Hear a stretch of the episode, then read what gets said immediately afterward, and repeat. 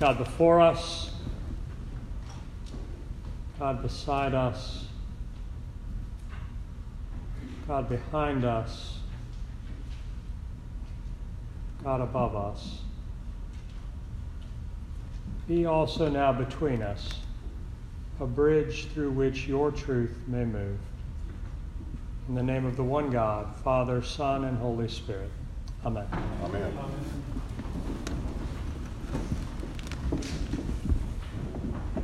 Time moves on and things change. That's the one sure thing in life, isn't it? For all of us, in every way, shape, and form, amidst the chances and the changes of this life, there is one thing that we can count on, and that is change. And that goes for everyone. Doesn't matter if you're three years old or if you're 101 years old. This day, there is something in your life that is changing. There is something in your life that is different than it was different than it was yesterday or the day before, and will be different than it is tomorrow. The one thing about change, though, is we don't like it. I mean, most of us don't like it. I mean, maybe I'm always talking about myself. I don't really like change. I like kind of the status quo is just fine with me, just the way things are. And so we become a little bit, in, in a way, suspicious of change of any kind. Um, we fear it in many ways. It fills us with a certain amount of anxiety, even if it's a change that we want, even if it is a new job or a new school. We go with a certain amount of trepidation, a certain amount of gosh, I kind of knew the game back there. I kind of want to go back there. And even if we plan, right, even if we plan, which we do, we're big planners. We plan for the future, we plan for retirement, we plan to save the environment, we plan to for college savings, we plan the list goes on. Goes on and on, right? We're always planning for something. And yet, even in the midst of this planning, all of our best laid plans, we really aren't planning at all. Because the truth be told, as I said, we would love for things to stay just the way they are. I'm comfortable here. I know the score. I know everything to expect, and even those subtle changes, I kind of know how to deal with those too. It's where I feel safe, it's where I feel secure, and so I don't really want to go there. I would like to stay right here. And many times we hunker down. We hunker down right here, right where we are. We hold on. We hold on to our time. We hold on to our money. We hold on to our gifts because you just never know. You never know about tomorrow. You never know what you're going to find out there. My daughter turned 13 on Wednesday. That, I know. Bless my heart indeed, my friend. I'm, my heart flutters every time I think about her getting older, and it's different for her than it is for the boys for whatever reason. Maybe that has something to do with, with uh, little girls and their dads, but I want to protect her. I want everything to be just perfect and the way it is. If I could wrap her in bubble wrap and sit her in a nice, luxurious closet, right? Not just a dark closet. She could have a TV in there, that's fine, but I'd like for her to be there so that I know where she is at all times. Thank you. this reminds me about when my daughter turned four. We were in Montgomery, Alabama and we had just had a party at the Build a Bear Workshop, which is a lovely place where you can go with lots of other children and make a bear or an alligator or whatever. And it can have things you put in its paw where if you squeeze it, it says wonderful things like I love you or roll tide or things like that. the things that bring joy to all of our hearts. So we were at this party and there was cake and all of this, and I'm I asked my daughter, and I was half jesting, but also not, Would you stay three forever? And she said, No, you know, we'll have none of that. Because if I'm three, then I can't be a princess, right? And if I'm three, I can't be a cheerleader and I can't get married and all the wonderful things that even at three she's already envisioning for her life. She would have none of that. But that kind of became one of the big jokes over the course of that week. Would you stay three forever? And then after she turned four, I was walking with her at a soccer game and we were just walking along, going to see one of the boys, and I said, um, Okay, now that you're four, would you stay four forever? And she looked at me, and I guess I wore her down because she said, All right, Daddy, I'll stay four until God turns me five. Almost intuitively, she knows what is in our DNA almost intuitively from the mouths of babes, she knows what God has put in store for all of us and for all of eternity and for everything in this world. One thing leads to another. I will have another birthday. And I will, whether I want to or not, be forced into tomorrow, as long as I have breath. And there are things in tomorrow that can fill us with anxiety. There's war, and there are rumors of war, and the markets go up and they go down. And is there going to be a recession or is there not? And are we are the tides going to rise to the point that you know Miami will be underwater or whatever it is? But those aren't new, right? There's been anxiety and threats of all of those things for as long as we have had breath. As Solomon said, there is nothing new under the sun. But the one thing that will not change is that there is a future and there is a tomorrow, and that is what God has planned for all of us. And so I think about this sense of tomorrow when I read today's gospel lesson. This is a tough parable. When I read it, I kind of automatically say, What on earth is that? I mean, you've got this dishonest manager, a man who's been accused of dishonesty, of theft. They even call him dishonest in verse 8. If there's any question, you know, sometimes the parables beat around the bush and we're left to kind of guess. We kind of know he's a dishonest manager. Um, and so he then is told that the ruse is up, right? Your boss kind of knows that you have been skimming off the top. And so he panics. He panics about his future. He panics about his tomorrow. What will this be like? I'm not strong enough to do this. I'm not smart enough to do that. What will I do?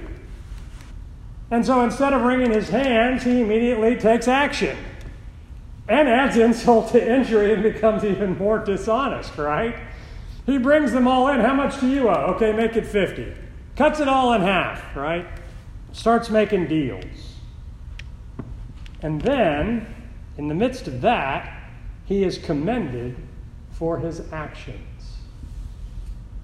It doesn't make a lot of sense to me. And there are a lot of people who try to make sense out of it. They'll say, well, you weren't supposed to charge interest in the ancient world, so he was really just giving away the interest. So he really wasn't being dishonest. Wink, wink. Oh, well, that was his commission. He had to make something, right? He was just getting his commission because the manager or his manager, his boss, probably was trying to cheat him out of something. So we go all around this and try to make sense out of it. Will Willimon, who is a United Methodist theologian, he says he focuses on the simple, straightforward meaning. He says that the man recognized catastrophe in his life and immediately moved to do something about it. Hunkered down, not in today, but moved into tomorrow with an action and with a plan. If even a dishonest, unscrupulous businessman knows how to move into tomorrow with a plan, no matter how misdirected it may be, how to plan for the future, how to build relationships, how much more then should we, those of us who are people of integrity and of honesty, the parable, I think, and this is what speaks to me today, and it should speak to every single person in this nave, because everyone in this nave is going through changes of one kind or another. Everyone in this room in this holy space is starting something new or is finishing something old. Something is different than it was a month ago, or two months ago, or three months ago. I think what this parable is about today, at least for me, is trusting in God's future. Trusting that God is the God who is in charge who is in charge of today and is in charge of tomorrow and waits there with open arms for us as we move into the future. There are situations in this life for all of us, every one of us, that lead us to say, Now what? What do I do? There are situations that make us want to wring our hands and say, Oh no! Oh no! I have no idea what life will be like there, and I don't want to go there, truth be told. I want to stay here. And so, when we do that, we hunker down and we hoard and we hold on. We forget that it doesn't belong to us, that we are merely stewards of God's bounty, our time, our talent, our treasure, everything. It all belongs to God. And so Jesus places us in an unexpected future by telling an outrageous story of a man who took risks because he was convinced that the story was not over. Right? A man who, as Michael Gerson said this morning in our Sunday school lesson, we watched one of his talks from the Washington Cathedral. A man who had faith a man who was willing to stake his future, his life, on the rumor of grace, on the rumor of salvation, on the rumor that Christ has conquered death so that death would be no more. The future is open. And even when our Lord and our Savior moved to the cross, Jesus did not do so as one resigned to a bleak fate. It was one that he had prophesied, one he had told people about, one he had talked about, one he had even tried at a point to refuse.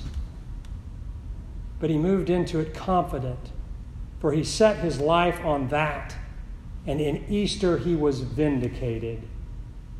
Confidence in the power and the grace of God that I know my Redeemer liveth, and he meets me in tomorrow as well as today.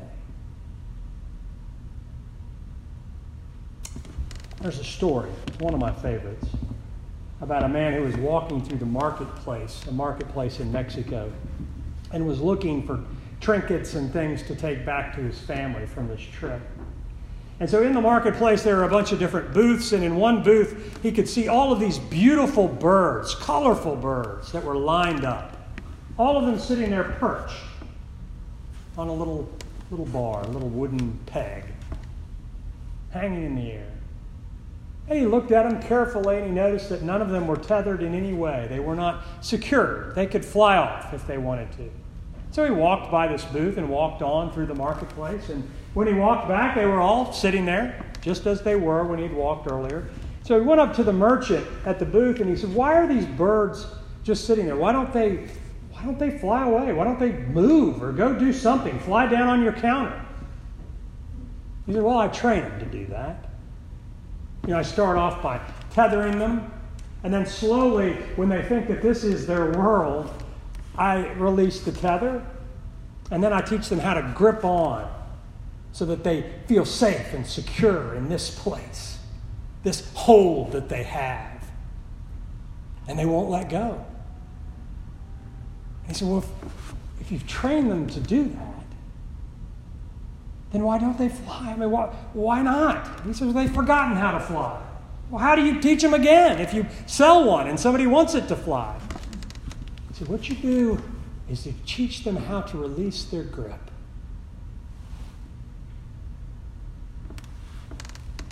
What are you holding on to today? What do you have a death grip on this day? Is it the way things used to be? Is it an expectation that has been dashed, but you just won't let it go? Are you afraid of tomorrow? Are you afraid of what it might hold? Are you afraid that time will march on and that you won't be able to keep up? stay for forever? Or 30? Or 40? Or 70? Or 85? Right here, right now, in what I know, in what has always been, in what feels safe, and what feels secure, and what I have a grip on, and what I can hold on to and touch. Because I don't know if I want to fly. Because a gust of wind might take me somewhere I don't want to go. And so we hold on to our time, to our talent, to our treasure, to life as we've always known it. And that grip eventually causes us to forget that we were made for flight, that we were made to soar, that we were made for today, but we were also made for God's tomorrow. Time moves on and things change. But as we live into this, as we let go and fly, remember the wind of grace, blowing beneath those wings with the power of resurrection and with new life. That God always waits on the other side, that God has passed through anything you are passing through and waits in your tomorrow for you.